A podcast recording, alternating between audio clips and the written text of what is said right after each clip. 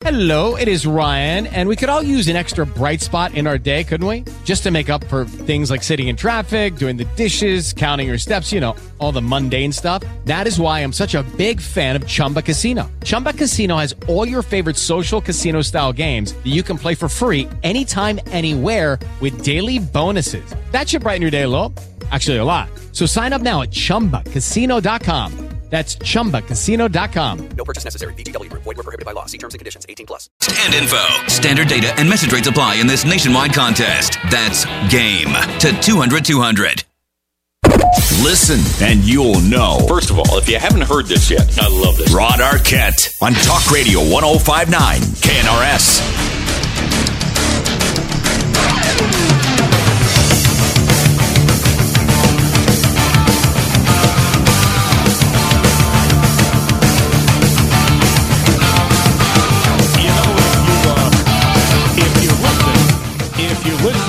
If you listen to what happened over the weekend as we celebrated the uh, July 4th holiday here in the great state of Utah and around the country, we suck as a country. I mean, we're we're just absolutely awful. I mean, the country, first of all, was stolen from Native Americans. Uh, we're a bunch of racists. Blacks in America are not free today, and uh, we're unfair to everybody. I mean, if you if you listen to the mainstream media and the elites over the weekend, I'll give you a rundown of it here in a minute. Many of you have heard this, many of you may have not. But we basically suck as a country. We we are the worst country in the world. That's what they claimed. I would totally disagree with that, and I'll give you a couple of examples why we aren't. How are you, everybody? Hello, Utah. Welcome to the Rod Arquette Show on this uh, day. Let's see, Tuesday already, following the uh, July Fourth weekend. Hope you had a great, great weekend. We did uh, did the typical July Fourth things. We'll talk about that in a minute. But um, it, it it was just fun to celebrate. Now it's hot. Okay, everybody agrees it's hot, folks. Remember, we do live in a high desert, and it does get hot like this occasionally. Not as long. I mean, this this is an unusual summer. I'll I'll, I'll go along with people who are saying that, but but it is hot, and uh, we live with this for. You just listen to the KUTV weather forecast, um, it's going to be like this for a little while. So we'll just have to adjust. And I know many many of us and many of you will as well. And we'll get through all of this. Don't worry about it. Fall, believe it or not, is not that far away. We can only hope, right? All right. Uh, Great to be with you on this Tuesday afternoon, an abbreviated week for us because of the uh, holiday yesterday. We invite you to be a part of the program, 888-570-8010, 888-570-8010, or on your cell phone, dial pound 250 and simply say, hey, run. All right, let's take a look at some of the things that America's haters said over this past weekend, all right? Um, from Hollywood to Washington. The elitists were out, they used America's 245th birthday to continue.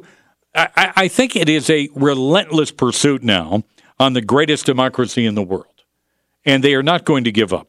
Uh, here's Al- Alyssa Milano. She's an actress out of Hollywood. Reminder, she tweeted out the United States was founded on the unjust treatment of Native Americans, Africans, and other people of color. You bunch of racists, you. Here's Cori Bush. She's a Democrat from Missouri. She challenged the notion of the land of the free. When they say that the 4th of July is about American freedom, remember this the freedom they're referring to is for white people. This land is stolen, and black people still aren't free. Let's see. We elected a black president. We have a black woman who is now vice president. Uh, she is a black woman elected in Missouri. In Missouri, they have a black governor and I believe a black attorney general in the state of Missouri. But apparently, blacks are still not free. Don't get that one, do you? A group of Georgetown University students. They decided to cast their hatred in America with a montage. It said, one student said, I feel embarrassed to be an American every day. Another said, I think of things about this country are really embarrassing. Just like, I mean, a racist history, colonization, even currently, just what's going on with politics and cops. And not to be outdone, here comes Black Lives Matter Utah. On the 4th of July, they called the American flag a symbol of hate on social media. When we, black Americans, see this flag, the post read, We know the person flying it is not safe to be around. We see this flag. We know the person flying it is a racist. I did not realize, and I apologize for this, that I live in my neighborhood in Kaysville, that we are all, that I'm surrounded by a bunch of racists. I mean, almost every home in my neighborhood over the weekend had an American flag on display.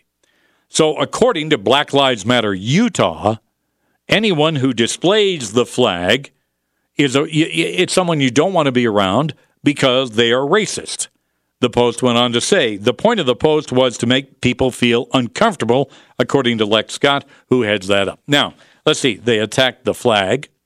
They attacked uh, America. They even attacked fireworks over the weekend. There was a story out there. Was it was it National Geographic or National Science? One of those science magazines, who said that it is African Americans who suffer most because of fireworks. And we direct the smoke from the fireworks to go into minority communities.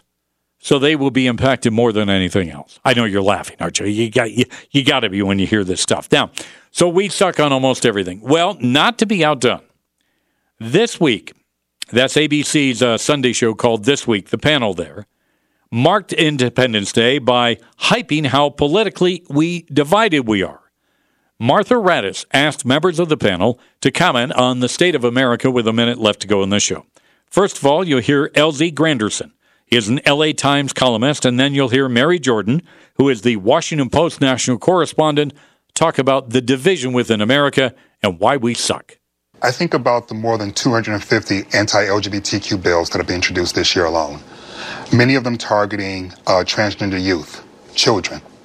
So I feel as long as we have elected officials who are willing to use children as political pawns to gain points, who are willing to use the country's most vulnerable to gain points, we'll always have this division. That's where we need to start addressing that.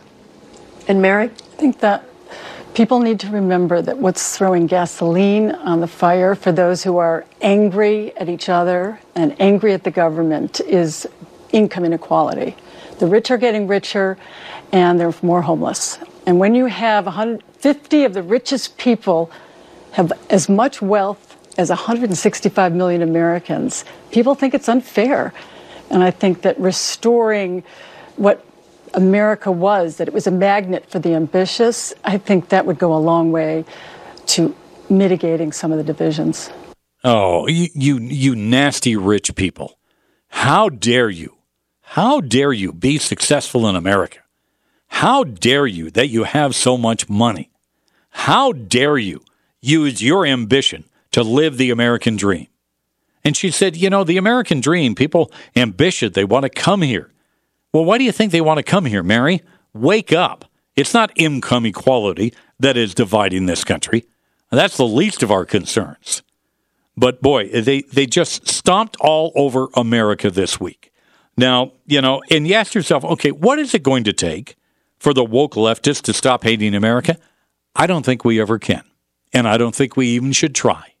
Simply because they are going to hate, hate, hate.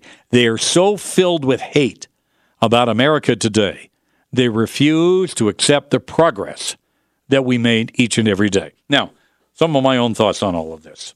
Um, over the weekend, I was asked by somebody uh, if I was worried about America. And I told the individual who asked me, I said, no because I know there are still a lot of great Americans out there. There are people every day who are doing the best they can to live the American dream, to accomplish the things that they want to accomplish. And I've said before, these are the people who wake up every day, many of you out there who wake up every day, who go to work, who do all you can to support your family, maybe both mom and dad in that regard. You're doing what you can to teach your children you're paying your taxes, even though you may not like it. I don't. Uh, you know, and you're being involved in your community. So I'm not worried about America. Not yet. Simply because I still think there are a large amount of people out there who look at all this stuff that we had to hear this weekend and laugh at it because they know this is still the greatest country in the world. Now, I had a chance on Sunday night to go to the uh, annual Kaysville Fruit Heights devotional. They put this on every year at Davis High School. This year, the speaker, by the way, the keynote speaker of the event was Larry Gelwix. Larry, of course, the host of uh, the travel show, also with Columbus Travel. Larry gave a fantastic speech, and he really talked about a couple of things. But the one thing that he mentioned that stuck with me is get out of the boat and start doing something. Push that wagon and start doing something. And I saw today a story that more and more people, they've never seen this around the country like they're seeing it right now. More and more people are running for school board elections. Why? Because they're afraid of the impact of critical race theory on the raising and education of their children. And they are going to do what they can to either recall current board members or run for school boards themselves. That is what's going to stop this. When people who believe in America, when people who are have common sense and are fair-minded people start running things again, they won't let these crack jobs get out there and try and take this country down. And I love Larry's comments. I thought he was spot on when he basically said, you know, get out of the boat, push that wagon. Because if you do, that's what's going to change America. All right, a lot to get to today. When we come back, we'll talk with Walt Heyer. He is an author about how a mom saved her daughter from tr- becoming transgender. That's all coming up on the Rod Arquette Show. Great to be with you on this Tuesday afternoon. If you want to be a part of the program, 888-570-8010, 888-570-8010, or on your cell phone, dial pound 250 and say, hey, Rod. All right. Okay, round two. Name something that's not boring. A laundry? Ooh, a book club. Computer solitaire, huh? Ah, oh, sorry, we were looking for Chumba Casino. That's right. ChumbaCasino.com has over 100 casino style games. Join today and play for free for your chance to redeem some serious prizes. ChumbaCasino.com. No purchase necessary. Full prohibited by law. 18 plus terms and conditions apply. See website for details. Every day, we rise, challenging ourselves to work for what we believe in. At U.S. Border Patrol, protecting our borders is more than a job, it's a calling. Agents answer the call working together to keep our country and communities safe. If you're ready for a new mission, join U.S. Border Patrol and go beyond. Learn more at cbp.gov/careers. Let's talk about the housing market right now. It's still red hot out there. Demand is high, inventory is low. Fantastic time to sell your home. But if you want to sell it quickly and get as much money as possible out of your home, I invite you to give Justin Udy. Get online and reach out to Justin Udy and Team Real Estate. Now, why Justin? Well, Justin has sold more than 1,000 homes up and down the Wasatch Front. You can trust him. He'll shoot straight with you. He'll help you deal with all these bids and offers that come into your home because right now you are going to get them. He has experience. He knows how to do that. And he's got a tremendous team behind him. They know how to market, how to stage, how to do all that paperwork that needs to be done to get your home ready to be sold. So why not reach out to Justin today? He's with the Century 21 Everest Group, and it's easy to get a hold of him. Just go online to justinudy.com. This week on the free iHeart app, number one for music, radio, and podcasts all in one. With the Lucky Land slots, you can get lucky just about anywhere. This is your captain speaking. Uh, we've got clear runway and the weather's fine, but we're just going to circle up here a while and uh, get lucky. No, no, nothing like that. It's just these cash prizes add up quick. So I suggest you sit back, keep your tray table upright, and start getting lucky. Play for free at LuckyLandSlots.com. Are you feeling lucky? No purchase necessary. Void where prohibited by law. 18 plus terms and conditions apply. See website for details.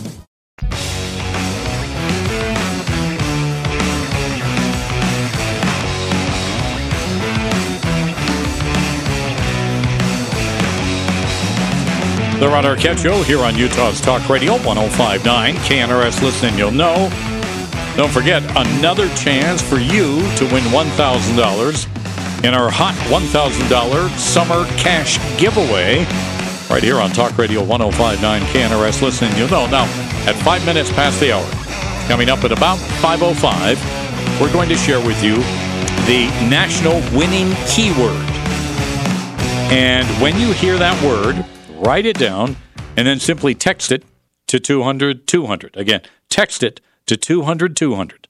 And if you're the lucky winner, you'll win $1,000 in cash. And with everything going on this summer, and you and your family wanting to get out and experience summer again because, well, last summer was kind of, it was awful because of COVID 19, well, you can do so when you've got a little extra cash in your pocket. So it's called the Hot $1,000 Summer Cash Giveaway.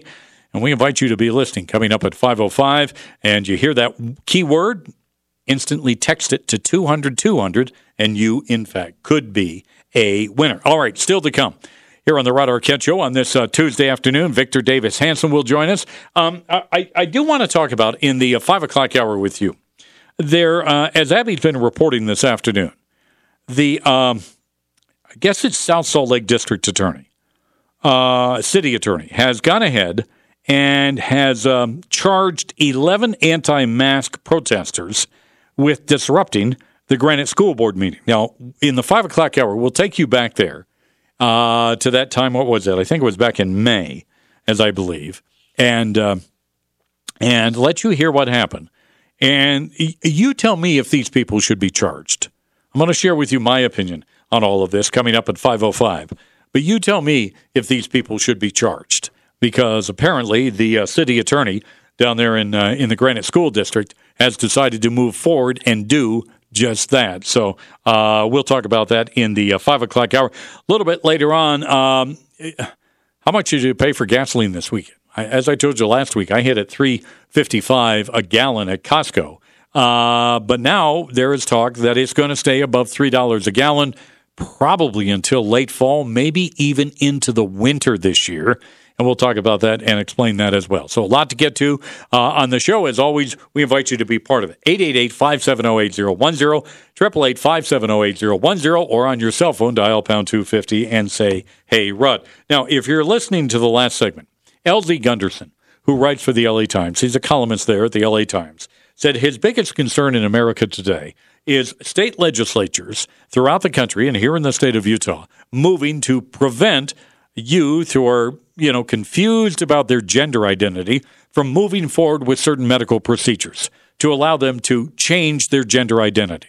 Well, joining me now on a newsmaker line to talk more about this is Walt Heyer. He is an author. Uh, we've had him on the show before. He wrote a terrific article about how a mom saved a girl from transgenderism. And Walt is joining us on our newsmaker line right now. Walt, how are you? Welcome back to the show. Yeah, I'm good. How you doing today? I'm doing well, Walt. Thank you for asking. Walt, for people who don't know your story, could you quickly summarize what you've gone through and why this issue is so important to you? Yeah, I started out as a what we we would call today a trans kid uh, 76 years ago, and I've been researching and studying this issue since then. I, I've lived the life. I transitioned, as they use that word, uh, fully uh, for and lived as Laura Jensen for eight years, and now after studying psychology, pharmacology, and some medical things, I discovered that actually no one can change their gender. It's categorically impossible. The only thing you can do is change your persona, but you cannot biologically change a, change a man into a woman or a woman into a man. So um, I've written several books, and toured around the world uh, talking about this issue. And and you know you brought up the article about the the young girl. Mm-hmm. uh, that's just one of four young people that I've worked with recently who uh, none of them actually had gender dysphoria. They they actually lie about the fact these kids having gender dysphoria. Most of them uh, it just is a what we call a social contagion. They're doing it because their friends are doing it or because um, you know, they feel like if they're going to have friends, they almost have to identify as a transgender to get any attention. The ten-year-old girl you you wrote about, uh, Walt, and you say her mom saved her. What did her mom do to save her? Well, first off, her mom uh, contacted me, and we began to talk. And I always ask the mothers to sit down with the child and ask them, "Why do you want to erase or eliminate yourself. I mean, why? Because it's really about self harm. Transgendering is not about becoming someone else, it's about erasing who you are. And for the mom to have that conversation with her, and uh, in doing so, the kids usually open up and say, Well, I'm doing it because of this or that. So that's what kind of happened with this young girl. She began to open up to mom once uh, mom sat down with her on the couch. And this, like I said, has happened several times recently when moms just sit down and ask them, You know, why are you trying to harm yourself or erase yourself, or why don't you like yourself? Because you're perfectly good the way you are. And then they'll open up about, well, I found this out on the internet and or friends. So in this particular case, the girl had been moved from a school where she had many good friends and moved into a school environment, which was the COVID type school online. And she didn't have any friends and she made friends through the internet. And then when she was able to go out, she made friends with kids on the bus and a couple of them were trans identifying kids. And so this is how this gets started. That's why the title of the story is We're Manufacturing Transgender Kids. They're just really um, over, I can't overemphasize enough the fact that uh, 90% of the kids that um, are identified or told they have gender dysphoria really don't. Uh, they're just doing it because it's especially with the age group between 11 and 16. This is where the the real environment of changing kids' um, ideas about who they are take place in schools and online. So parents need to be really aware of what mm-hmm. their kids are mm-hmm. looking at mm-hmm. online. That's so critical. Yeah, it is. Walt, why are the mental health experts or those in the medical profession telling these kids they have gender dysphoria? Why are they telling them that? Well, yeah, many of them are given grant money to have these gender clinics, and so it becomes follow the money. Uh, they're actually, many of them paid handsomely to have these gender clinics, and if they don't produce these uh, supposedly gender identifying transgender kids, they don't get the funding. So um, it's really about the money. And I, I can tell you, I have now worked with literally hundreds and hundreds of individuals who regret having gone through this. And people can go look at my website, sexchangeregret.com, and read some of the stories. And so um, they're really lying to the children about them changing genders. Like I said at mm-hmm. the outset, no one can change their gender. Uh, that's just not possible. So I don't know why we're lying to the children either, because biologically nothing changes. Walt, as always, great chatting with you. Thank you for your time this afternoon. My pleasure. Thank you. All right, joining us on our Newsmaker line, that's well known author Walt Heyer. He told a great story about a 10 year old girl's mom who saved her from going transgender. What did she do? She sat down and she talked to her. 84. That's 800 885 4884. 800 885 4884. Put me on a highway, the interstate, a dirt road to any place. Long as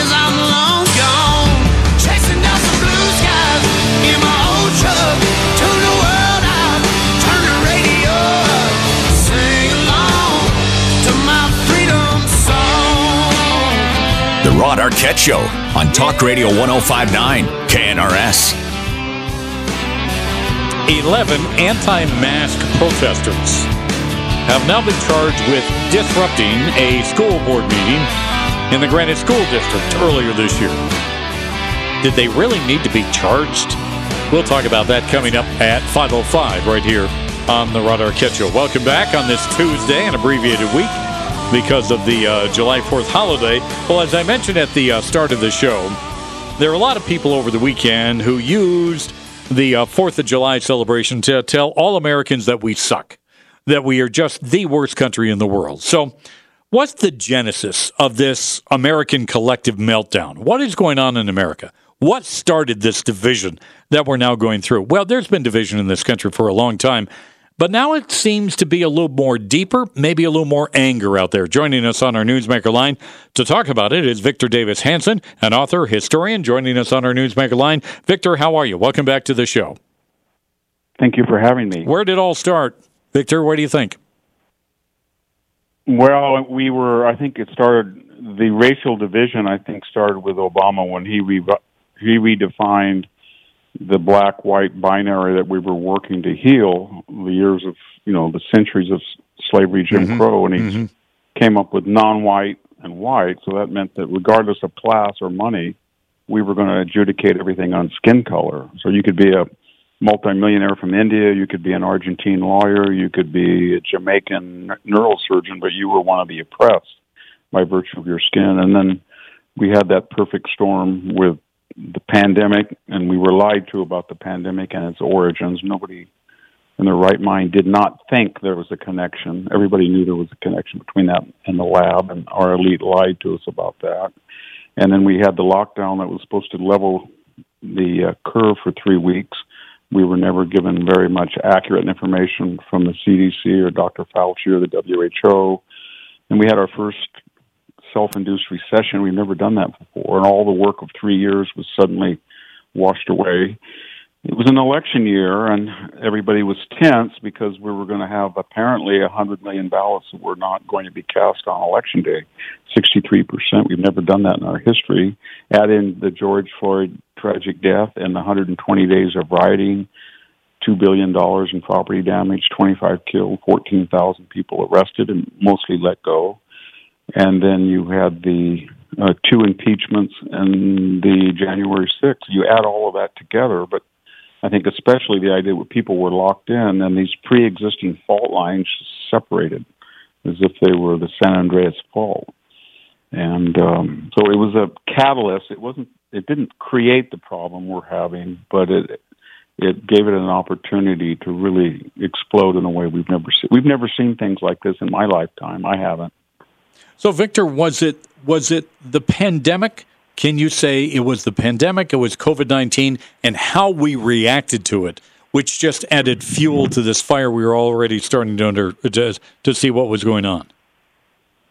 Yeah, I think so. I think people were so confused, terrified by this virus. They didn't get accurate information. Then they were shut down.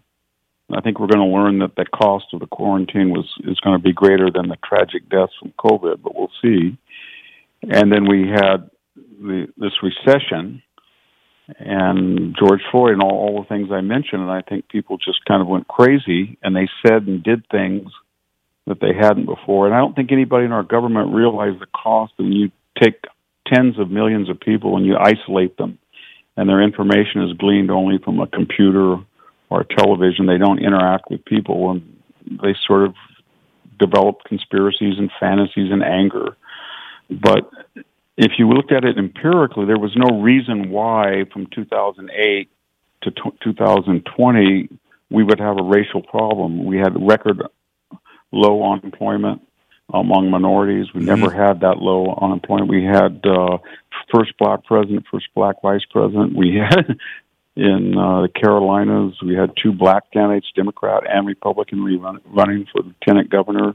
It was there was nothing even remotely approximating things in the 60s, 70s, or 80s or 90s. It was almost as if the closer we got to near parity between all of different all these different groups, the angrier people got that they weren't at perfection. And uh, a lot of people got scared. The council, I think, social media really is a force multiplier. This mm-hmm, sort of mm-hmm. electronic mob where you don't take responsibility, and in anonymity, you just sort of destroy somebody. But we didn't have anybody that that came out and said, I don't care what you say. I don't care what you say about canceling me. I'm not going to back down. Yeah. I'm going to go back to the message of Martin Luther King. And even so, it was all of it the military, the CIA, the FBI hierarchy.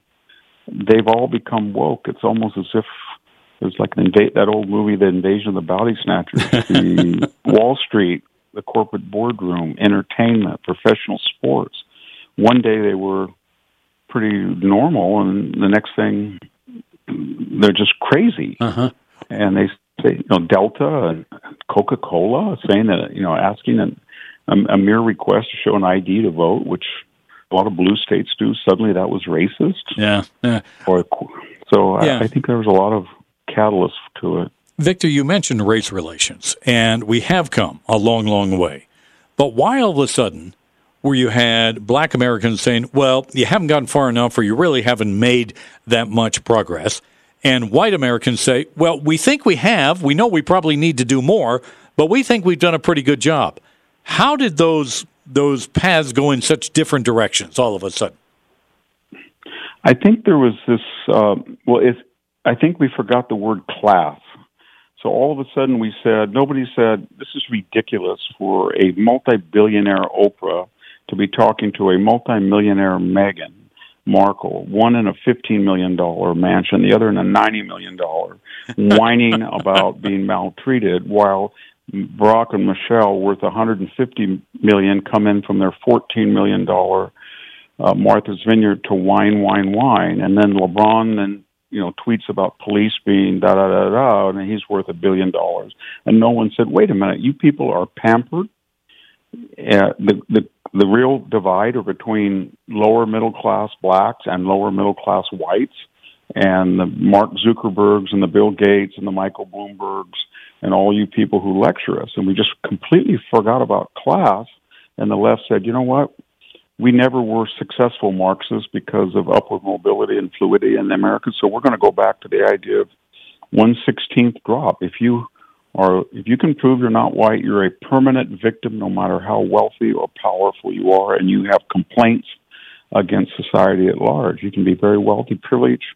You, you, as far as slavery goes, your great great grandmother may have been the first person in your family to be slave. As far as your oppressor goes, he may never have had anybody in his family that uh, participated in Jim Crow or slavery. It doesn't matter. He is he is deemed white, and he's on the other side of this mm. binary. Mm. And, and that's uh, that's the stuff of revolution and mayhem and chaos in history.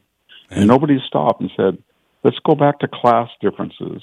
And if you think there's going to be oppression, let's let's just look at the white uh, forklift driver who's unemployed in Dayton, Ohio, and try to say that he has more privilege than Oprah. Make that argument, and I don't think they can. Yeah, they and certainly so, can't.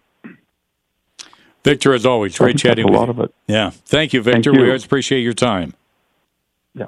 On our on our newsmaker line, that's Victor Davis Hanson, author historian, talking about the genesis of the American Meltdown. All right, more coming up on the Rod Arquette Show and Utah's Talk Radio 1059, KNRS Listen, and you'll know. All right, looking ahead to your future, if you're planning a retirement, do you have a plan in place? Maybe you're already working with a financial advisor, but it never hurts to get a second opinion. And when you approach retirement, there are a lot of questions out there that need to be answered. And the wonderful team at Trajan Wealth, their educators, remember, can help you find answers to those questions. Questions like, how do I know if I have enough money to retire? What about my money if I die? Will it be subject to probate? When is the best time to draw Social Security? How will I be impacted by losing my health care coverage? Those are a lot of questions that will come to mind, and the team at Trajan Wealth can help you out. They are a full service financial services company. They can help you with your taxes. They can help you with your trust or your will. They can help you with your 401k and answer all those questions that you may have about Social Security.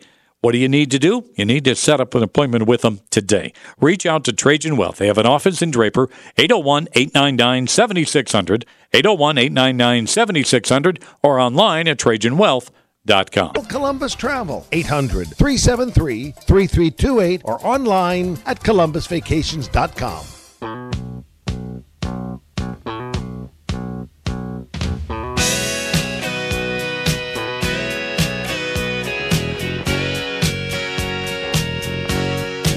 All right, coming up, a reminder. Welcome back to the Rod Arquette Show, by the way, here on Utah's Talk Radio 1059. KNRS Listen, you'll know. Just about another 10 minutes from now, we will give you another chance to win $1,000 in cash. It is the hot $1,000 summer cash giveaway here on Talk Radio 105 KNRS. Listen for the winning keyword. Then when you hear it, text it to 200 200. That's 200 200. All right, now, uh, one other thing. Uh, Boy, uh, so many people get ideas for their home when they go on these parade of homes. Well, right now we have a four pack of tickets to the Northern Wasatch Parade of Homes. It runs July 9th, starting what, this weekend through July 24th. We have a four pack of tickets to give away. If you want to take a look at some of these fantastic homes, we need caller number five. Let's say caller number five right now 888 570 8010. 888 570 8010. Caller number five, and you'll win yourself a four pack of tickets to the Northern Wasatch Parade of Homes. Again, it opens up on July 9th and it runs through July 24th. So check it out. A four pack of tickets could be yours right now. Caller number 5 888 570 8010. 888 570 8010. Give us a call right now. All right. Um, I'm going to save this audio for later. I don't think I have enough time to get this audio piece in right now. E-Ray is telling me that right now. But I do want to bring this story up. Uh, this may lead into what we're going to be talking about with you in the uh, in the five o'clock hour. And it, this is totally unnecessary. Whoever uh, is doing this, he, he doesn't have to do it. He has a right to do it, but you don't have to do it. The story out of Munford, Tennessee. It is a uh, small town there in Tennessee. And the mayor of that town says he is basically powerless, and he is, to order a local resident to take down a flag with a very profane message about President Joe Biden and his supporters. The flag, which hangs on the resident's private property, states F Biden and F you for voting for him. All right. Now, according to a local television station there, the mayor of Munford, his name is Dwayne Cole, says he's received several complaints about the flag over the past month from residents who found it offensive. The mayor had the city attorney even look into the matter, and the city found that the homeowner Hey guys, it is Ryan. I'm not sure if you know this about me, but I'm a bit of a fun fanatic when I can. I like to work, but I like fun too. It's a thing. And now the truth is out there. I can tell you about my favorite place to have fun Chumba Casino. They have hundreds of social casino style games to choose from, with new games released each week. You can play for free anytime, anywhere and each day brings a new chance to collect daily bonuses. So join me in the fun. Sign up now at ChumbaCasino.com. No purchase necessary. VGW Group. Void were prohibited by law. See terms and conditions. 18 plus. Well, guess what? In this country, he has a constitutional right to fly the flag on his property. The mayor said it's vile, it's vulgar, but is protected speech under the Constitution of the United States. If I had the authority to make him take it down, I would definitely do that, but he doesn't have that authority. It's called the right to free speech, right? Cole says he met with the homeowner about the flag. The homeowner says he has no intention of taking it down. All right, when we come back, we'll talk about charges. Nation text and info. Standard data and message rates apply in this nationwide contest. That's grand to 200 200.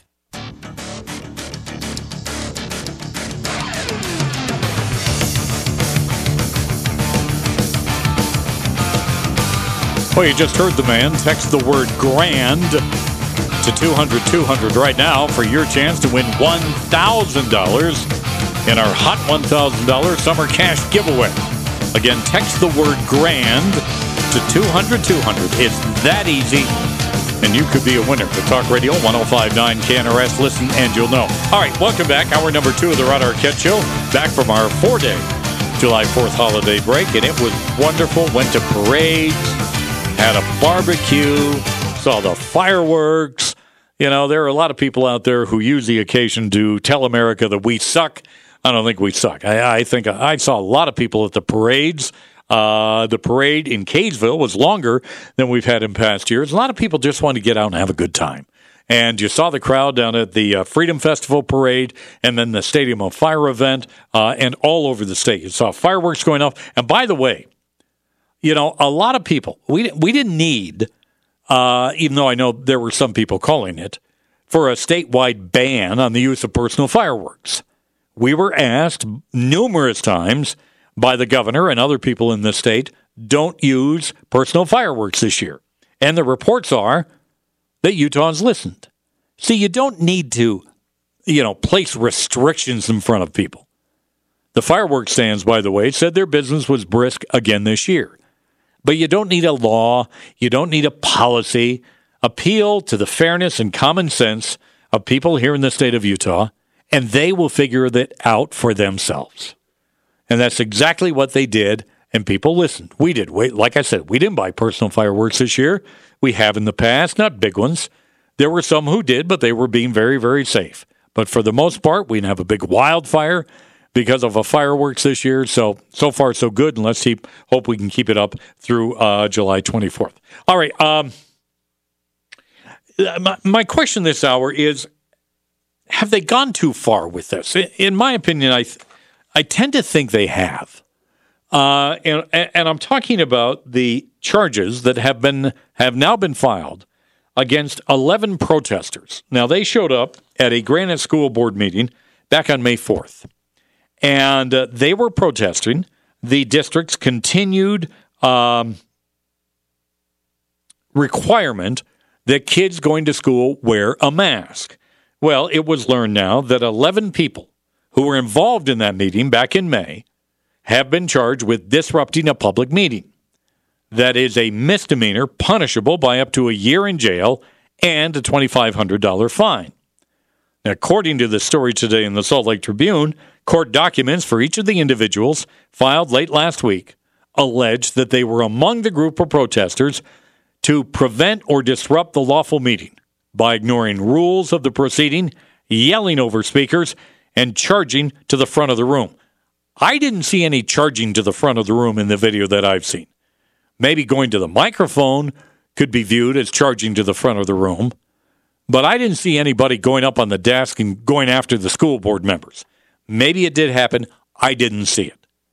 But my question, to, well, before we we talk about if this is right or wrong, let's go back to that meeting on May fourth. And E. Ray, if you'll play this audio, this is at the district's offices in South Salt Lake. Now, this goes on for five or six or seven minutes. I'm not going to play all of that. I'm going to play a portion of it. And then you will talk about this and if charges should be filed. All right, we're actually going to close. You haven't signed up, ma'am. We're going to close citizen. You let a senator come up here and speak in the name of my children who you guys are abusing? Are you serious? Yep.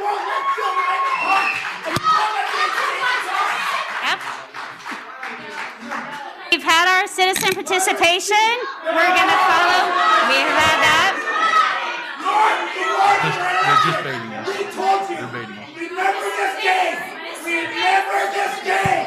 Continue our board meeting. If you, yep, we do need to continue. We have board business to conduct. Yep. Truth is, stop that! State of Utah. This Okay. is wrong! You all know it!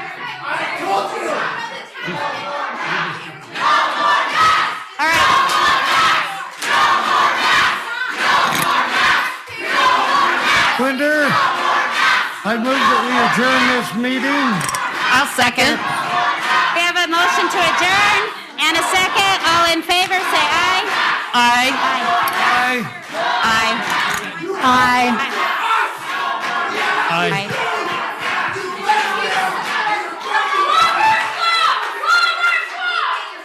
Now, there's a portion of what happened at that meeting back on May 14th, and you can see or you can hear, you know, people got carried away. Emotions were very, very high at the time, and this was a time where people were getting sick and tired of all the mask mandates and all the restrictions. This was in May earlier this year. We were coming to the end of it, but I think a lot of parents have said enough's enough here, and they went to the school board meeting. And now 11 of them, 11 of them have been charged with disrupting the school board meeting. Now, there were other meetings around the state that were very similar to this. I remember the one in Utah County where people were actively protesting and saying, enough is enough here. We've had it here. No charges were filed there, were there? So, why in the Granite, School District were these charges filed? Was it necessary? Now, 11 people have been charged, okay? And as I said, the, uh, the fine is a, it's a misdemeanor. It's punishable by up to a year in jail and a $2,500 fine. Okay? Was it really necessary? Now, maybe a charge against the man who you heard shouting. But was that necessary?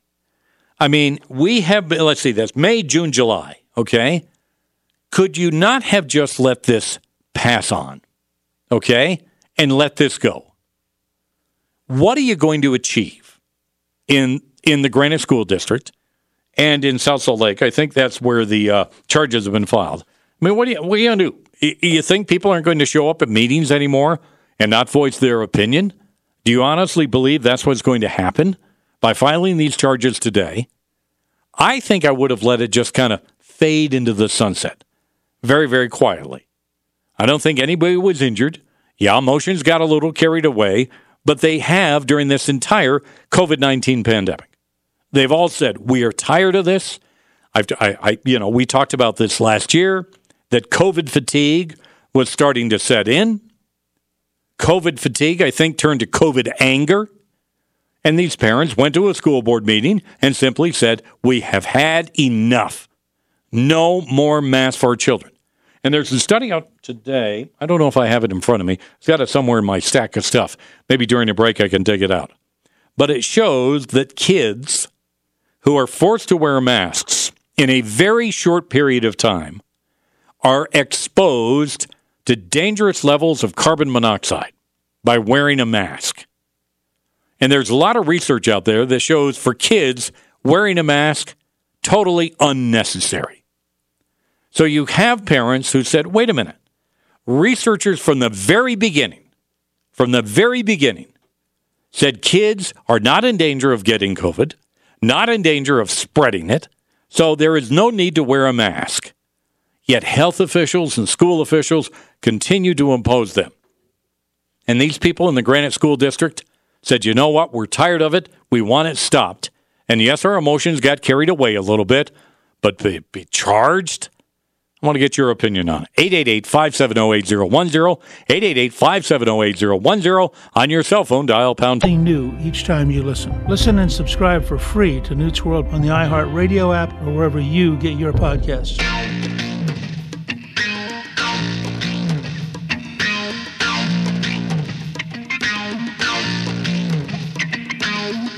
All right, welcome back to the Rod Arquette Show on this Tuesday afternoon. Um, was it necessary? That's the question I have before you uh, this afternoon as you drive home. It was learned that late last week, uh, 11 protesters who showed up at a uh, May 4th meeting of the Granite School Board of Education have now been charged with disrupting the meeting. Uh, they're charged with disrupting a public meeting, and what that means, it's a misdemeanor, by the way, punishable by up to a year in jail and a $2,500 fine. Uh, the court documents for each of the individuals, as I mentioned, they were filed last week. Uh, according to the Trum, Tribune, alleged that they were among a group of protesters who intended to prevent or disrupt the lawful meeting by ignoring the rules of the proceeding, yelling over speakers, and charging to the front of the room. I didn't see any of that. I did see some people stand up, but I didn't see anybody going after the school board. Now, maybe someone saw differently. I wasn't there, and I only have the video to depend on. My question is was this really necessary? I mean, could you have let this just kind of settle, let the dust settle here for a while? And was it necessary to file charges? What are they attempting to do in the Granite School District and in South Salt Lake, who I believe is the jurisdiction that filed these charges? 888 570 8010, 888 570 8010. On your cell phone, dial pound 250 and say, Hey, Rod, love to get your comments. Let's go to the phones right now and talk with Joni in Riverton tonight. Joni, how are you? Welcome to the show. I'm good. How are you, Rod? I'm great. Thank uh, you, you know, Jenny. You're, you're asking if this should have be, been done. This is a microcosm of the liberal agenda. If you do not fall into place, they will punish you. And last time I checked, the Constitution allowed us to assemble and to protest. And I don't understand why more people are not seeing what is happening. You know, whenever I go to the doctor, they say, Are you going to get your COVID? No, I'm not. And the people who haven't gotten their COVID, we're all willing to take the risk, but we know there is very little risk. Mm-hmm. This is just this is just control. It's all government control. And I was reading today about the Lincoln Project. They are pushing for a one party system in our country. Yes, they are. They want to eliminate two parties. They want us to have one party that's called communism. And they're getting away with it. It's scaring the heck out of me, to be honest. Well, and Joni, I mean, think about other protests that took around took place around the state during all of this COVID nineteen and the mask mandates. There were people who were very loud, very boisterous. I mean, this they, they they had a lot of passion about this. They were very upset with what they saw government doing to them. Have any of them been charged? I, there have been other protests. So why in the Granite School District did they have to be charged, Joni? That's what I'm wondering. Was anyone was anyone charged in the BLM uh, um, Oh. problem? Uh, you know, nobody went to jail for any of that, and Well- that was looting and rioting and death. No, there were know? there were some charges filed against those who caused the damage, but there were other protests and yelling going on. Nobody got charged in any of those. You're right. There is a different standard. I agree with you, Joni. Let's go back to the phones. Let's talk with uh, Sandy in American Fork. Sandy, how are you? Welcome to the show. Hi, Rod. Thanks for taking my call. Hey, I don't know if this idea would fly, but I, an idea for how communities can actually hold these schools accountable for what they're trying to do with our children, which is our children, and that is teachers are required to be certified for the subjects that they teach. Mm-hmm. That's my understanding. So if school districts are toeing the line to teach this critical race theory in our schools, then they should be having people who are certified to teach that. And this would stop those schools from requiring faculty training meetings and district training meetings with this critical race theory uh, malarkey, but um, not subjecting all these teachers to this and forcing those teachers to implement that into their curriculums too. I think they would be restricted in how they could implement this critical race theory instruction in the schools, and there would be more accountability because there would be a narrower field to focus on. You know about it, what's being taught with critical race theory. You know what, Sandy? I think that is they should tr- sue the school yeah. district. I think that's a wonderful idea, Sandy. As a matter of fact, thank you very much for your phone call. By the way, if we can, if we have time, Dan, do you have this? Uh, will you? Uh, uh, Dan, if you're listening, do you have this soundbite? Uh, he's tied up right now. We'll have. Uh, I want to run this soundbite, Dan. I think it's soundbite number one on the button bar. Uh, Sandy was just talking about critical race theory. There was a father. His name is Ian Rice and he addressed his school board, and I believe I'm trying to find out exactly where this is. Well, that doesn't matter. But he appeared before the school board. Now, Ian Rice is black. His white, his wife is white. And he approached the school board and talked about critical race theory and the fact that it teaches his daughter that her mother is evil because she is white. I mean, he basically told the board that the district has failed and it, it, it's actually taught should be taught at the collegiate level and not at the high school or grade school level because guess what? Teachers are not qualified to teach it. The problem with bringing it to high school and grade school level is that we don't have the educators to properly teach these kids. Instead they're using it as their own agenda to indoctrinate the kids to hate each other. And whether you believe that to be true or not the reality is that's what's happening. Critical race theory is teaching that white people are bad that's not true. That would teach my daughter that her mother is evil. Hmm. You already have an educator within your staff that has pulled my daughter aside and said, Well, you're a minority, so you know better than to engage in certain things. Wow. Whoa. When I was brought to the school's attention, nothing happened to the educator. Instead, my daughter was brought in, and she was ridiculed. Hmm. So my question is now, with critical race theory being brought in, what is your criteria to educate the educators? And who are you to educate my children, or any of our children, in life issues? That's our job. Yes. Your job is to teach them math and science. Our job is to teach them about life. I believe racial issues and tensions across the U.S. are nowhere near what they used to be decades ago. Do we have a long way to go? Sure. Do we still have individuals out there that need to be taught? Absolutely.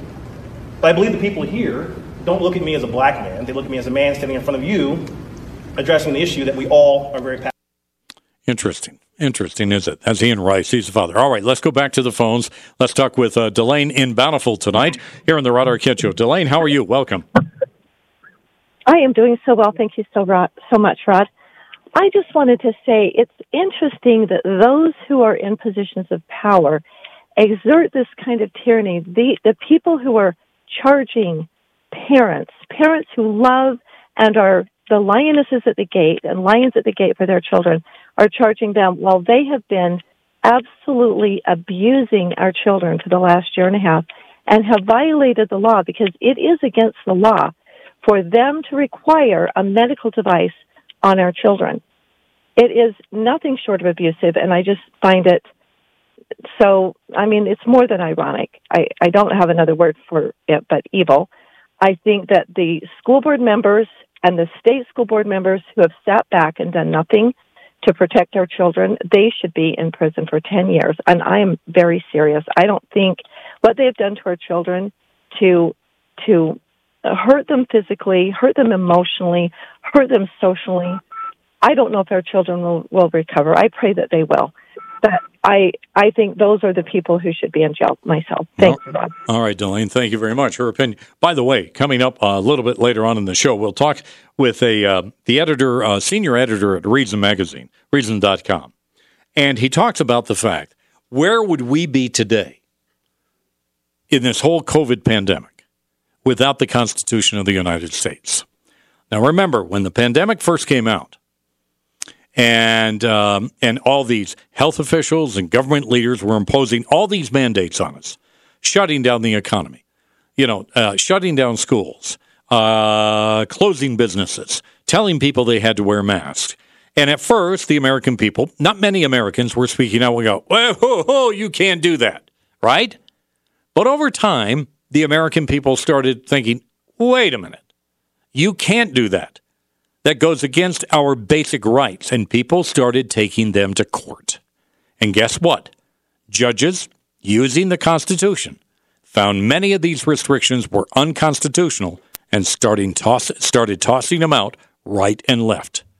That's why we have the Constitution. All right, more of your calls and comments coming up. 888-570-8010, 888-570-8010. On your cell phone, dial pound 250 and say, Hey, Rod, 11 protesters, anti-mask protesters, at a Granite School Board meeting back in May. They were kind of loud. They were noisy. They disrupted the meeting. The school board chickened out and canceled it, have now been charged.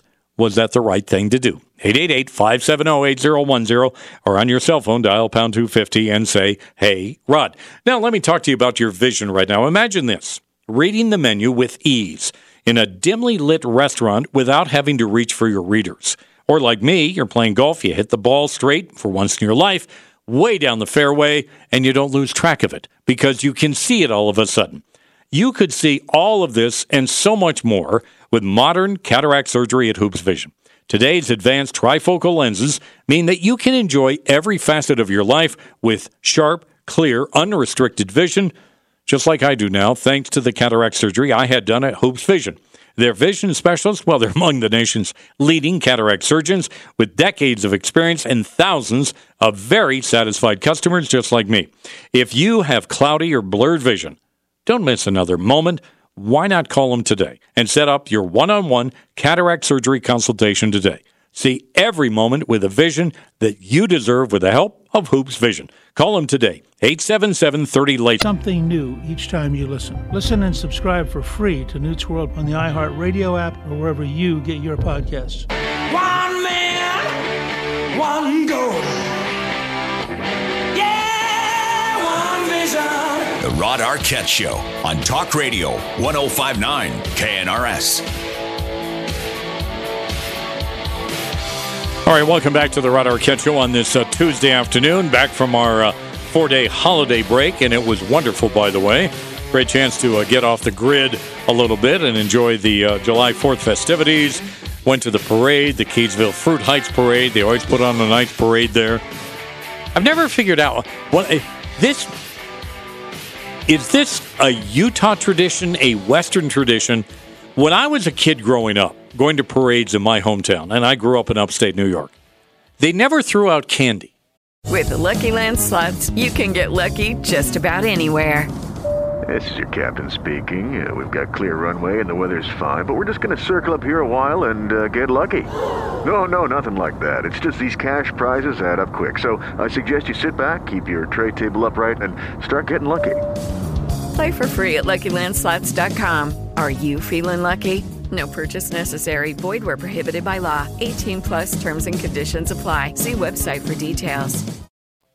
But they do it this parade and at other parades I've been. Matter of fact, you want a cute story? My wife grew up in a very, very small town in southeast Idaho, Bancroft, Idaho. Population 360 max, right? They had a parade. Now, here's the great thing about their parade, and this is why we used to take our kids to it. They go down Main Street, very small Main Street. They have a parade. They throw candy. They turn around and come back a second time and throw candy again. And kids absolutely, absolutely love it. But uh, it was great. Fourth of July, went to the parade, had a family barbecue, went out and saw the fireworks. And I understand Layton had a great event uh, yesterday, and it was just nice to get back out. So, all of those people out there, and I think we may have a few in this audience, not very many of you, who think July 4th is the holiday that we should just do away with because you hate America. There are a lot of Americans who like to get out there and celebrate. Wasn't it Benjamin Franklin who said, get out there with all kinds of events and do it? You should definitely do that. Now, um, if you're just joining us now, lines are open up to you 888 570 8010, 888 570 8010, or on your cell phone, dial pound 215, say, hey, Rod. I want to take you back to a meeting back held on May 4th of this year where a group of very concerned parents went before the Granite School Board They were holding their, their monthly or bi monthly meeting, probably a monthly meeting. But they were raising questions about why the school district continues to demand that they wear masks. Now, the demonstration and the disruption, so to speak, went on for several minutes. I'm not going to play all of it, but I want to play a portion of what happened. And then we'll talk about if you think 11 people who were there should be now charged with disrupting the meeting. Here's what it sounded like. All right, we're actually going to close. You haven't signed up, ma'am. We're going to close citizen. You let a senator come up here and speak in the name of my children who you guys are abusing? Are you serious? Yep.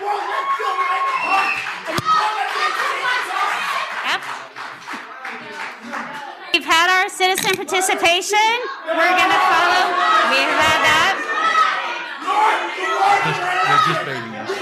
They're baiting us. Remember this game! Remember this game!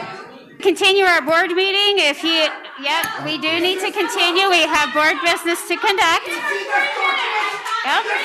Truth is about the mask in the state of Utah. This Okay. is wrong. You all know it.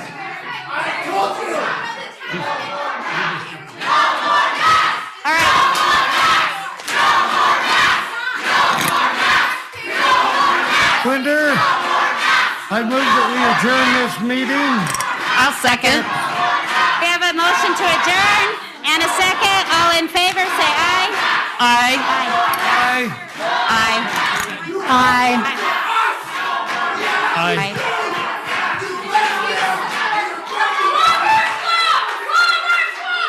And the school board then adjourned the meeting. Now, 11 people who were there have now been charged with disrupting the meeting.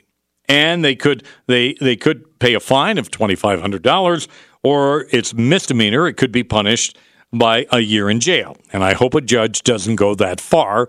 As a matter of fact, I I think they should have just let the dust settle on this one. And I don't know what it is about some people in elective offices who say, well, we have got to, you know, we have got to enforce the law. We're not going to let them get away with this. How dare they interrupt this meeting? Should they have interrupted the meeting? Probably not. There was probably a better way to go about this. But remember what was going on back in May.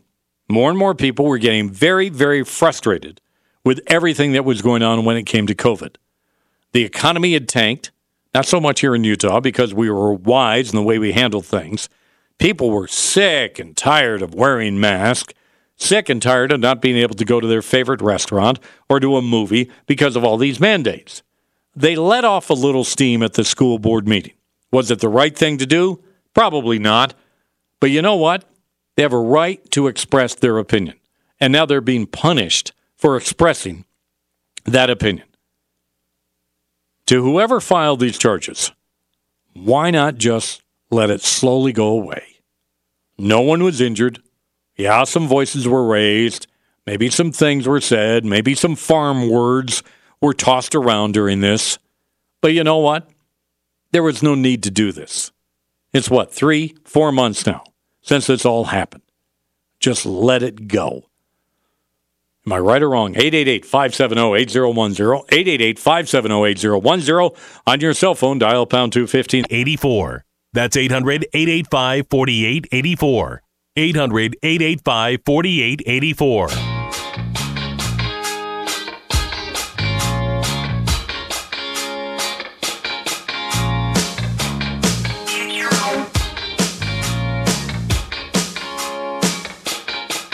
All right, welcome back to the Rod Arquette Show on this Tuesday afternoon here on Utah's Talk Radio 1059. KNRS listening, you'll know.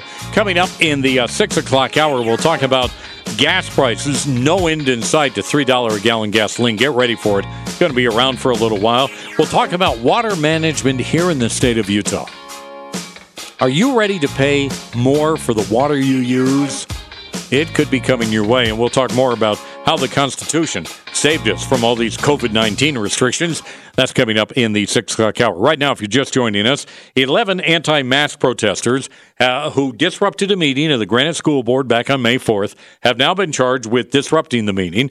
They could face a fine of up to $2,500. It's a misdemeanor, could be spending a year in jail. Why not just drop it? I don't understand why the need to do all of this, what they're trying to do in the Granite, School District. Not their decision. I think it's the city attorney's decision. But they, it's not necessary to file these charges, in my opinion.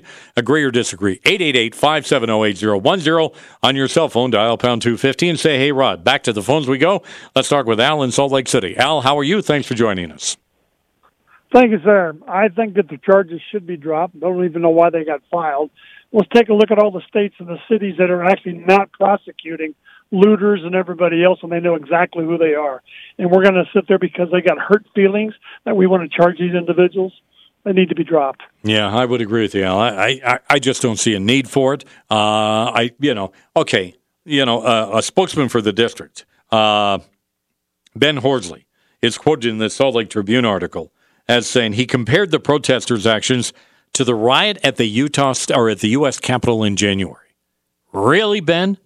You're comparing a, a group of parents angry about their children having to wear a mask to school to the rioters to the U.S. Capitol back on January 6th? Bit of a stretch, isn't it? He said they came in, took the spots on the stand, and held a mock meeting for several minutes before they left the building. Now, the Tribune reports that there were four police officers from South Salt Lake and Granite District. They were at the meeting, part of security efforts, right?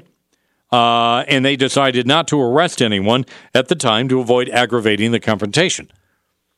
So, how does this serve to end the confrontation or to end the dispute? It doesn't by dropping these charges.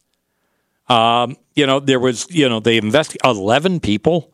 Okay, so you're, you're so you're shouting no more masks during a meeting. And apparently, that gets you in trouble. What are happened to free speech in this country? You know, and yeah, should they have done it? Probably not. You know, but you know, don't don't charge them. Don't make them face the possibility of a year in jail. I don't think it will come to that. Don't make them pay a fine of what is it, twenty five hundred dollars? Totally unnecessary, in my opinion. There are better ways to handle it you know, I've never been in a meeting like this. Well, I've covered meetings like this for sure, where people are upset, but I haven't been in charge of the meeting like these school board members were. Did they do the right thing and just calling the meeting off? You know, let the people have their say, deal with them and say, okay, we're going to give you a minute or two more to express your opinion. Do you agree with that? And if they agree with that, let them state their opinion, then say thank you. We've given you extra time because obviously this is an issue that you're very passionate about. We are definitely going to give you a little bit more time. And at the end of the time, we would ask that you respect our decision and let's carry on with our meeting. And that's what they could have done. Now, there was one man, and I don't know if he's ever been identified, who was really shouting during this meeting. Maybe he's the guy you go after. I'm not sure. But the 10 other people who raised objections to all of this, I, I, I don't see a reason for it. Drop the charges. Let's move on. And there have been other meetings all around the state and around the country. And have you heard of anyone else being charged with disrupting a meeting? I haven't. And I, I, I'm just not sure why the Granite School District feels they need to do this. But apparently they do. And apparently the Granite School District feels that the right to free speech is not part of the Constitution, at least in the Granite School District, because they've decided to say, we're not going to deal with you anymore. We're done with this. You're out of here. And we're going to fine you and we're going to punish you and make sure you never do that again. And oh, by the way, anyone else in this state who does anything like this again, look at the example that we've set in the Granite School District. And school districts, if you see something like this happen again, or if it happens in your district, go to your attorney, go to the city attorney, go to the county attorney, whoever is in charge in all of this, and get charges filed. Because we're going to show them who's in charge, and we're going to put a stop to it. And that's exactly what the Granite School District and I guess South Salt Lake are trying to do with this. Totally unnecessary, should have been dropped. All right, when we come back, we'll talk about those gas prices. Are they going to stay? Overnight lows will be in the 70s, and on Thursday, 100 to 104 degrees. I'm Sterling Paulson for KUTV 2 News.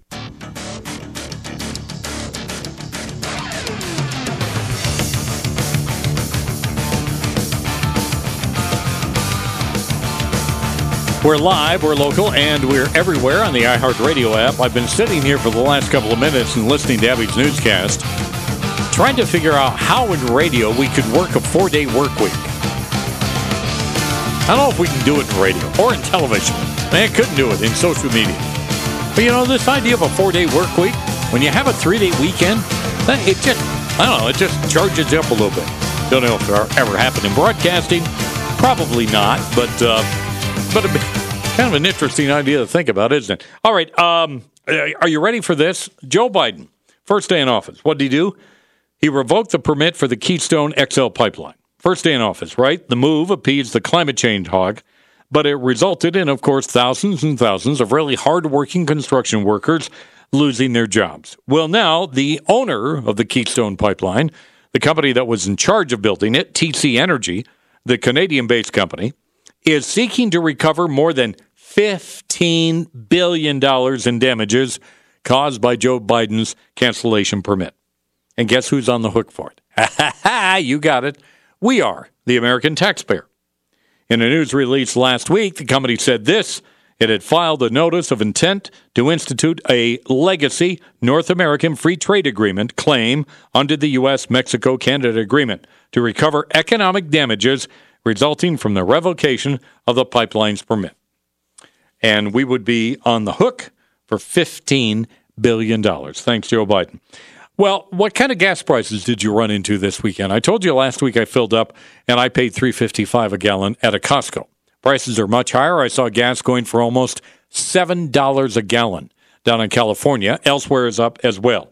Is there a end in sight to gas above $3 a gallon? My next guest says not for a little while. Patrick DeHaan is a senior petroleum analyst at gasbuddy.com. Patrick, how are you? Welcome back to the show. You said on Fox News over the weekend, Patrick, that it's very likely that uh, gas at $3 a gallon is going to hang around for a while. What leads you to believe this? Well, you know, for now, the price of oil does continue to go up. Over the weekend, OPEC met and agreed. Well, they didn't really agree. In fact, they had a bit of a falling out uh, when it comes to raising oil production. Earlier today, as a result of that uh, walkout that happened at the OPEC meeting, oil prices earlier shot up to about $77 a barrel. Now, with the rest of the market, oil is down slightly today after that big rally early on. Now we're back down to about $73 a barrel. But that highlights the fundamental issue of the market that continues to push prices up. Very high demand is running into not enough supply, and that's continued to push oil higher. What is the issue with OPEC? Do you have some countries that want to increase supplies, others that don't? What is the issue before OPEC right now, Patrick?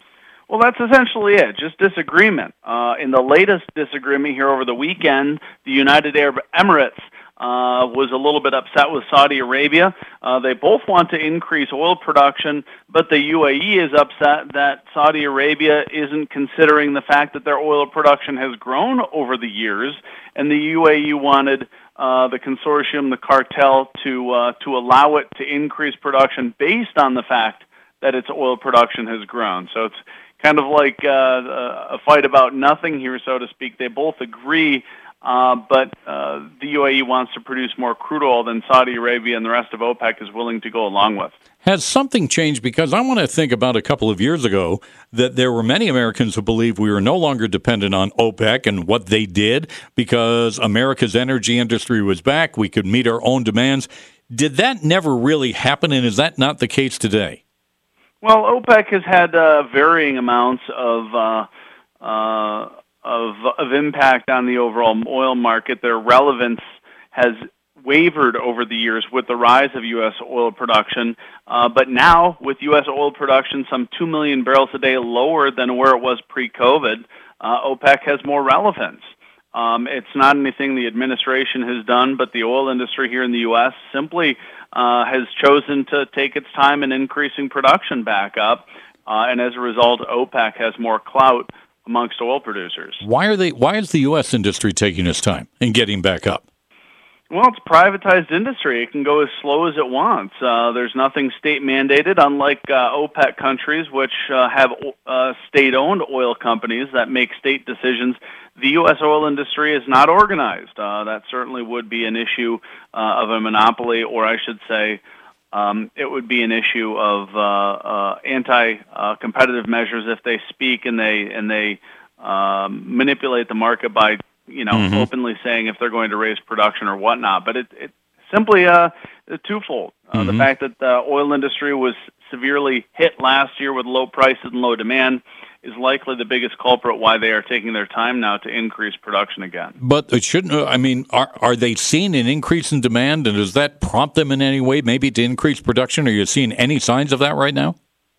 Oh, certainly there is an increase in demand, uh, but uh, keep in mind too that as a result of the low price and low demand last year, the oil industry let go tens of thousands of workers. Uh, so now we could be talking about labor challenges to bring oil production back online as well. You mentioned the administration a moment ago, and a lot of people think of Keystone and the fact that Biden has shut that down and he's pushing climate change. Has that had any impact right now, Patrick, on either U.S. or worldwide oil production and consumption?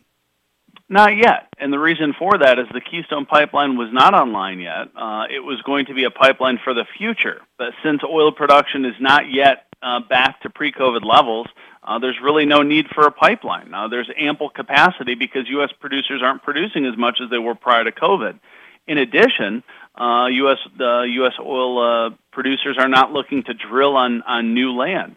Uh, like I said, they have reduced their uh, production by 2 million barrels a day voluntarily that they could easily uh, go right back up to. But the problem right now is labor and the fact that uh, last year is, is still uh, is still so much of an impact on them. You mentioned in your uh, interview on Fox Business with Neil Cavuto, Patrick, you mentioned that, you know, typically we hit the fall, vacations are over, kids are back in school.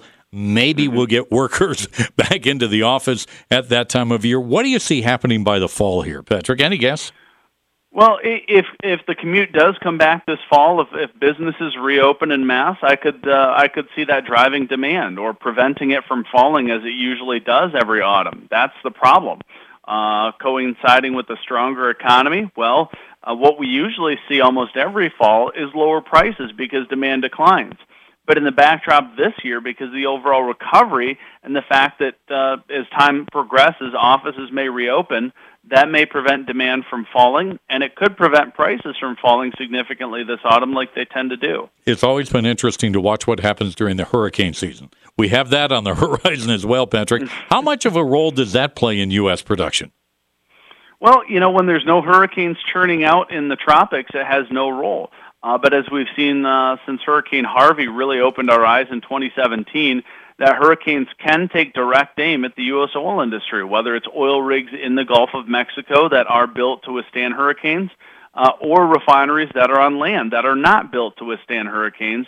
There uh, is so much weather, and hurricanes are so significant in their size uh, that they can disrupt uh, the flow of uh, the normal flow of oil and gasoline, and thus have a profound impact on price. So I guess it's just a wait and see attitude or wait and see approach when it comes to hurricanes, right? It really is. Uh, you know, we've been told it's uh, going to be an above above active season for activity. So you know, kind of batten down the hatches and hope nothing happens. Patrick DeHaan, he is with GasBuddy.com, and we hope nothing major happens when it comes to hurricanes this season and affecting oil prices. It was interesting to note that American gasoline production, oil production, is down that far. What do you say, 2 million barrels a day? Simply because uh, the demand isn't there uh, or wasn't there a few months ago. Uh, a little bit because of Joe Biden. Uh, and and the fact that we're now looking at OPEC yet again. Remember the days not long ago when America had that energy independence? That's what we were hoping for, right? Apparently not the case anymore. All right, when we come back, we'll talk about water management here in the state of Utah. Hey, guess what? We're in a drought. It is dry and hot out there. So, what about the water that we'll need? We'll talk about that coming up. This Week on the free iHeart app. Number one for music, radio, and podcasts all in one.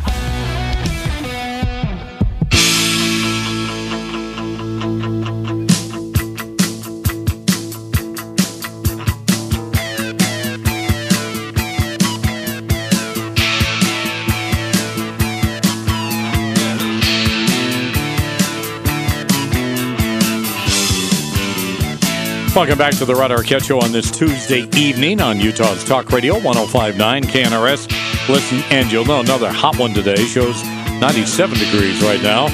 here at our iHeart broadcast facilities on the west side of the valley. We're headed for another hot, hot week, and we'll just deal with it as best we can. Of course, we're in a very severe drought, and uh, it, it is, uh, to me, it's still a modern miracle that uh, you look back over the years and the people who've designed all these systems to save as much water as they can to provide us when we have situations like this and really provide us water throughout the year. It's pretty amazing. But um, it also comes down to the importance of long term water management here in the state. There are hundreds of different agencies that deal with the distribution and the management of water here in the state of Utah, and it's so important right now. Now, earlier today, Peter Reichard, president of the Utah Foundation, came into the studio, and we talked about water management here in the state of Utah. And as I began my conversation with Peter, I asked him, first of all, are people recognizing how important uh, it is to conserve water right now? And do they fear this drought or are they doing what they can? But I asked him if he feels people have now become very concerned about their drought situation we have here in the state. Well, I think as time goes on and the temperatures remain high and we're not. Hello, it is Ryan, and I was on a flight the other day playing one of my favorite social spin slot games on chumbacasino.com. I looked over the person sitting next to me, and you know what they were doing?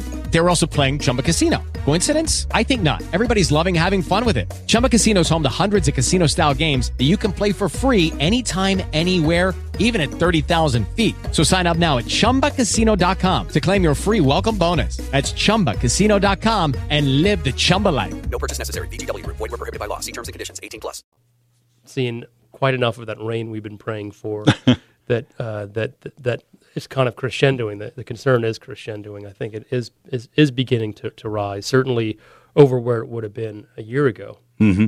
I didn't realize, and thanks to your article, I understand this the, the, the water management system and all the agencies. I mean, it is it is complicated to say the least, Peter. What what is it like out there? Yeah, well, so back in 2019, we actually did at Utah Foundation um, a multi-part series looking at how we pay for water, mm-hmm. and it really took a long time to put that study together, those series of reports together, because there are over 300 water providers in our state and not only that, they have overlapping jurisdictions. Right where we are um, here in the studio, kind of in the northwest Mm-hmm. quadrant, Mhm. I guess, of, of the Salt Lake Valley, there are certain areas around here where you could live in a place where you're paying property taxes to three different water providers on top of paying water rates. Why is water so cheap here? Well, right uh, now, yeah, in part that could change. Sure, sure. In part because we are subsidizing our water rates through property taxes.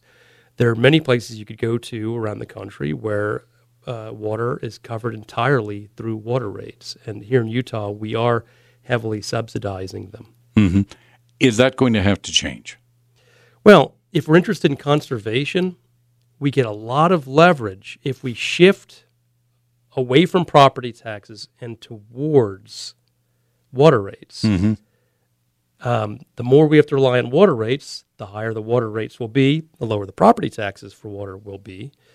Um, and it's economics 101 that the more people have to pay for something, the less they will use of it. Mhm. So, from a conservation standpoint, and look, there are other. If you're a water entity, you might have other other considerations you're worried about beyond just conservation. Let's be honest about that. But from a conservation standpoint, uh, that shift to water rates uh, is is is important. How do we do, in your opinion, right now on managing our water resources here in the state? Do we do a fairly good job? Well, what are we? Yeah. You know, we are a collection of many, many different entities. Mhm. And given the fact that we're the second driest state in the United States, we don't have that kind of centralized view and planning and, dare I say, control that you might expect given the circumstances. So you have many entities out there that are interdependent in ways that they probably don't appreciate. Mhm. And they're not doing anything wrong necessarily. They're they were created each for their own purpose at a certain point in time.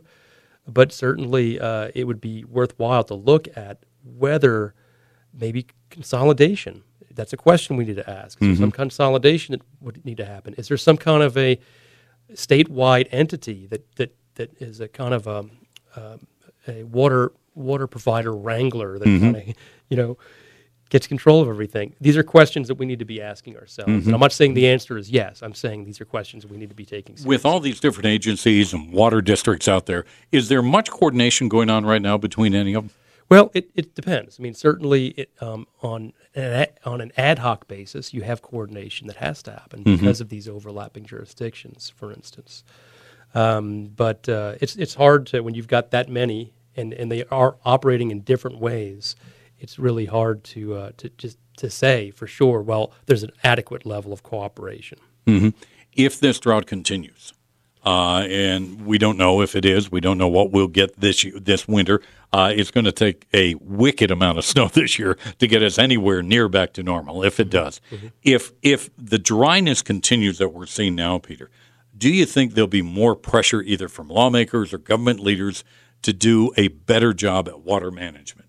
Sure, I think I mean, is it be. going to have to happen? Uh, it's it, you know, look, if we get to a crisis uh, moment, some kind of action is going to need to be taken, some kind of uh, greater level of control.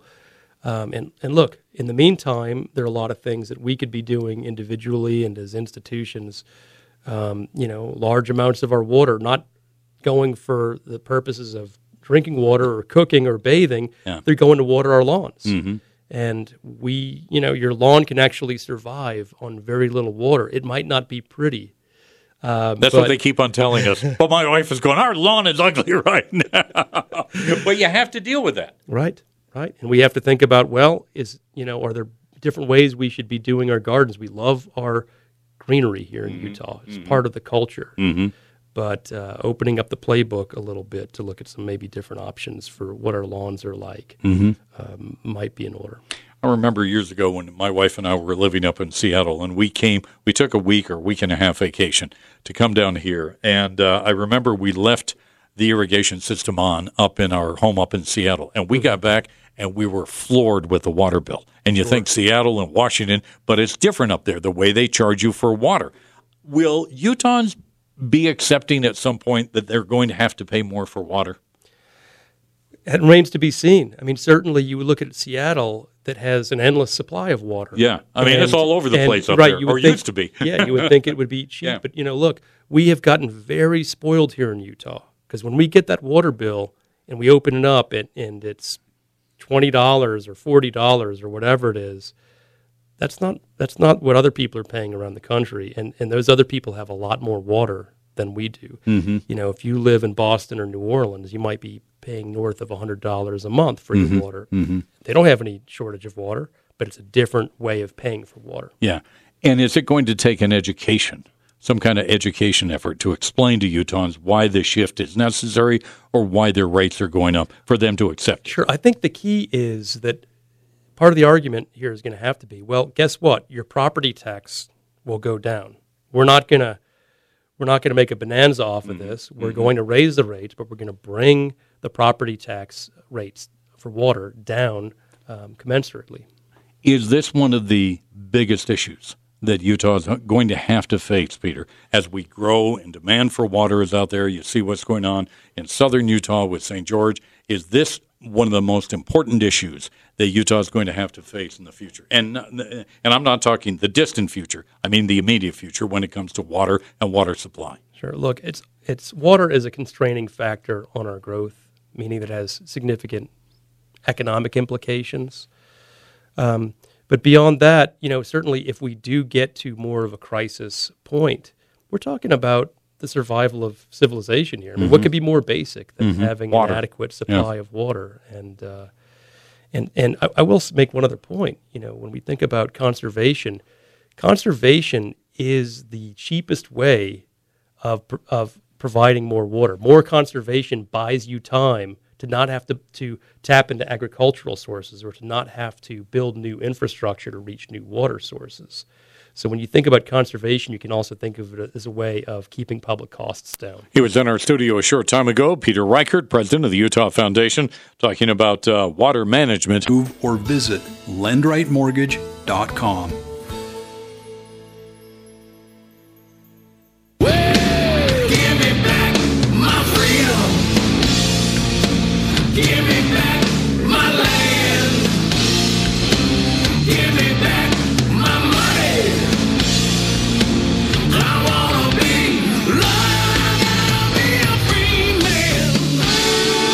Rod Arquette Show on Talk Radio 1059 KNRS. Final half hour, the Rod Arquette Show with you on this uh, Tuesday. I keep on wanting to say a Monday, but I forgot we had a four day break. So we're back on Tuesday. Great to be with you. Don't forget the brand new Jesse Kelly Show coming your way tonight at 7 o'clock, right here on Utah's Talk Radio 1059 KNRS. Listen, and you'll know.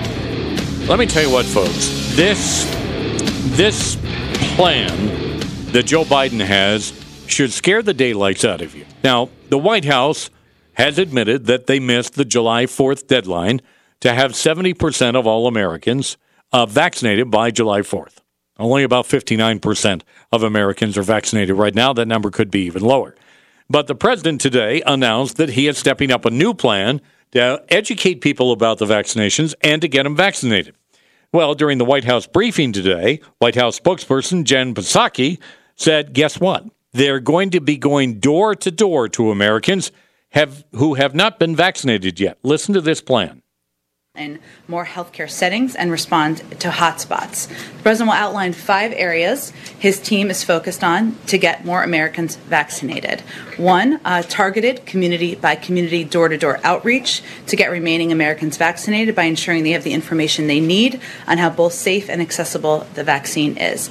Two, a renewed emphasis on getting the vaccines to more primary care doctors and physicians, something that we've seen in more healthcare settings and respond door to door outreach. That means that the federal government is going to be knocking on your door to see if you've been vaccinated. I thought our medical records were private. Uh, just, just thinking. All right. Um, COVID 19. And we've had to deal with it now for what, 15, 16 months in this country. And efforts were made by state officials and government officials to put a lid on everything mask mandates, closing schools, closing businesses, you name it, they did all they could because of this pandemic. But did they violate the Constitution? Or did the Constitution save us from COVID 19? Joining us on our Newsmaker line to talk about that right now is Jacob Sullum. He is the senior editor at Reason.com. How, Jacob, thanks for being on the show tonight. How did the Constitution save us? At the beginning of the pandemic, a lot of people were arguing that we shouldn't worry about legal niceties, that uh, since this was an emergency, uh, the government can do whatever politicians thought was necessary in order to reduce virus transmission. Um, other people around the same time are pointing out the dangers of that approach. That if constitutional uh, constraints on government power are not obeyed during emergencies, they're really not of much use because the government could always declare an emergency as an excuse uh, to grab more power.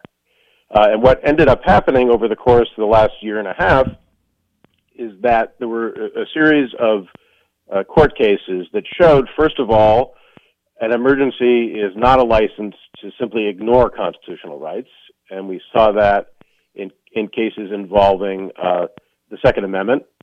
Uh, so when some states uh, tried to shut down gun dealers, uh, there were lawsuits, and uh, all of the, the governors who did that uh, pretty quickly backed down. There were also a bunch of cases involving abortion, where certain states declared that abortion was a non essential medical service, meaning that it was banned during the, the for the duration of, of the lockdown. Um, and and a, a bunch of federal courts overturned those policies uh, and explicitly rejected the idea that uh, because it's an emergency, um, uh, the government can do whatever it thinks is appropriate. Um, and then finally, in terms of specifically enumerated rights, uh, there were a bunch of cases involving religious freedom, where states imposed either severe restrictions or complete bans on uh, services in houses of worship. And the Supreme Court, uh, in in several cases, uh, blocked enforcement of those restrictions, saying that they were uh, unconstitutionally discriminating against religion. In other words, they were drawing distinctions between religious activities and secular activities that were not justified by science or by public health considerations. Uh, that religion was being subjected to more severe restrictions than other other activities that posed similar risks of virus transmission. And then beyond that, if you get beyond specifically enumerated rights, there are, are, were cases involving the separation of powers and uh, the division of powers between the st- state and federal governments. So there were uh, state cases where uh, either uh, the Supreme Court in a couple of cases or uh, lower state judges said uh, the, the person who imposed all of these restrictions and transformed uh, what were previously uh, uh, legal activities in, into crimes, right? In many cases, Mhm, these were mhm. misdemeanors, uh, supposedly punishable by fines and, and jail sentences. Uh, that they didn't have the authority to do that because the legislature had never given them that authority. So we're talking here about either governors or uh, secretaries of health, typically. Um, that that the powers that were being exercised were not actually authorized by statute, or even if the statute could be read that way, that the legislature could not delegate uh, such tremendous power to executive branch officials uh, because that would that would basically give uh, the executive branch legislative powers. Mm-hmm. Um, and then, of course, in the CDC, CDC moratorium, uh, eviction moratorium cases, uh, there were two issues. One was, can the federal government do this at all? Can the federal Mhm. government say that people who don't pay their rent and claim financial hardship may not be evicted, thereby overriding rental contracts throughout the country? Uh, and if it does have the power, where you know where does it get that power? And the other question was, uh, did Congress give specifically the CDC that authority? Because it was the CDC that imposed this order. Um, and there were several successful challenges uh, to that moratorium. Some courts supported the CDC, but uh, several judges and uh, a- federal appeals court said the CDC simply does not have this authority. And the authority it claimed was really quite sweeping. It, it would imply uh, that the CDC could impose for uh, any of the policies that states imposed, including lockdowns, you know, business closures, stay-at-home orders, mask mandates. Um, but even beyond that, pretty much anything that it thought would help reduce virus transmission. And uh, several several judges said no, Mhm. CDC does not have that authority. Mm-hmm, hmm Is is it fair to say then, Jacob, by, as you listed all these various issues, that it was the judicial system or judges who came to our rescue when it came to all these constitutional questions?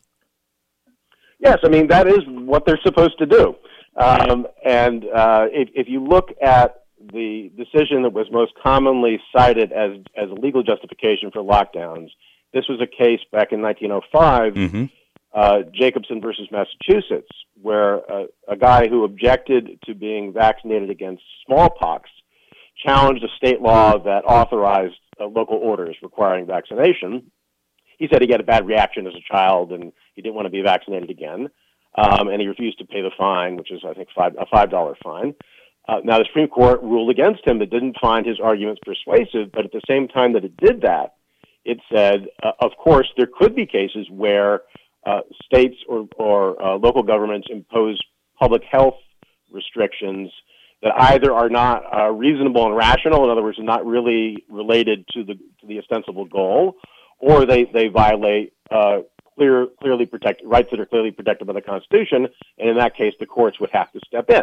So the case throughout uh, the, the issue throughout the, the last year and a half has been when does that happen? At what point uh, do governments go so far that they have violated the Constitution? Do you think, Jacob, as a result of what has happened over the last year and a half, the government may have learned what it can and cannot do in the name of emer- a public health emergency? Um, to some extent, yes. To some, some extent, certain things are clearly off limits now, but there still is the general issue of uh, of can uh, governors, uh, you know, broadly close down uh, businesses, tell people you have to stay at home except for essential purposes. Uh, a number of the courts said they did have that power, and what, uh, because the, the state legislature gave it gave it to them. And now what you're seeing is a movement um, across the country in state legislatures to dial back those powers, because these statutes uh, that apply in emergencies are very very broadly worded in general. Um, and we saw during this pandemic how they can be interpreted uh, to authorize pretty much anything the government, the governor thinks is appropriate. Uh, so in states like Pennsylvania um, and uh, let's see, I think Kentucky, um, there a couple other examples. Oh, New York, which was Mhm. interesting because that Mhm. was Democratic legislators taking power away from the Democratic governor. In in, in various states, uh, the legislatures, uh, and in Pennsylvania's case, also uh, voters, because they passed uh, constitutional amendments to restrict the governor's powers. They're starting to question uh, the breadth of these statutes and try to dial them back. On our Newsmaker line, Jacob Sullum. He is a senior editor at Reason.com talking about why COVID didn't. For emergencies, when you call today, we come today.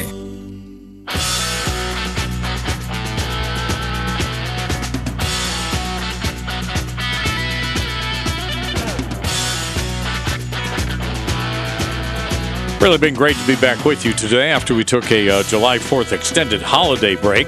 We'll be with you right on through uh, Friday, of course, and then for several weeks, five days a week with you, Monday through Friday, right here on Utah's Talk Radio 1059 KNRS. Listen, you'll know the brand new Jesse Kelly show is coming up at 7. Jesse has a whole lot of fun. Let me tell you what, he really does have a good time talking about the issues of the day, and I invite you to give him a listen. He'll be with you right up until uh, 10 o'clock tonight. Don't forget Clay Travis, Buck Sexton, of course, taking over the uh, time slot once held by the uh, great Rush Limbaugh. Great show today as they were talking about all the things that have been going on during the uh, July 4th weekend. Kind of crazy. Okay, a couple of things I want to get to before we check out of here tonight. Um, Joe Biden. A lot of us have been wondering for quite some time, since his election, even before his election, if Joe Biden, who is, what, 78 years old, no doubt his cognitive abilities are not what they used to be. If, in fact, he is running the country, and if, in fact, he's running the White House. Well, a new poll that was released just yesterday found that a majority of Americans believe that others, others, like Susan Rice and Ron Klain, who are two of his top advisors, are really running the show in Joe Biden's administration and not Biden himself. The national poll released by the Convention of States Action in partnership with the Trafalgar Group, the poll, which was conducted toward the end of June, surveyed more than 1,000 likely voters for the upcoming 2022 midterm elections. Here's what the poll found. Here's some numbers for you 56, almost 57% of the American voters do not believe Joe Biden is fully executing the duties of his office. 36% believe he is. 31%, a third of Democratic voters, do not believe Joe Biden is fully executing the duties of his office. 58% believe he is, but a third of the Democratic voters don't believe he's running things. 83% of Republicans do not believe he is fully executing the duties of his office.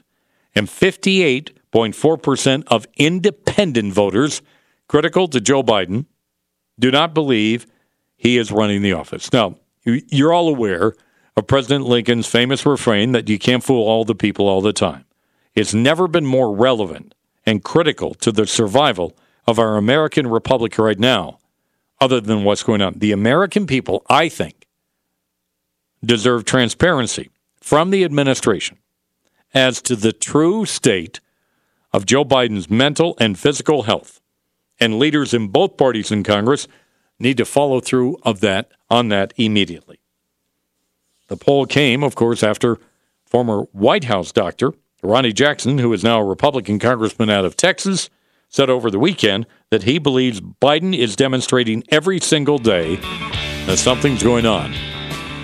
Don't we have a right to know the answer? All right, that does it for us tonight. Head up, shoulders back. May God bless. It is Ryan here, and I have a question for you. What do you do when you win? Like, are you a fist pumper?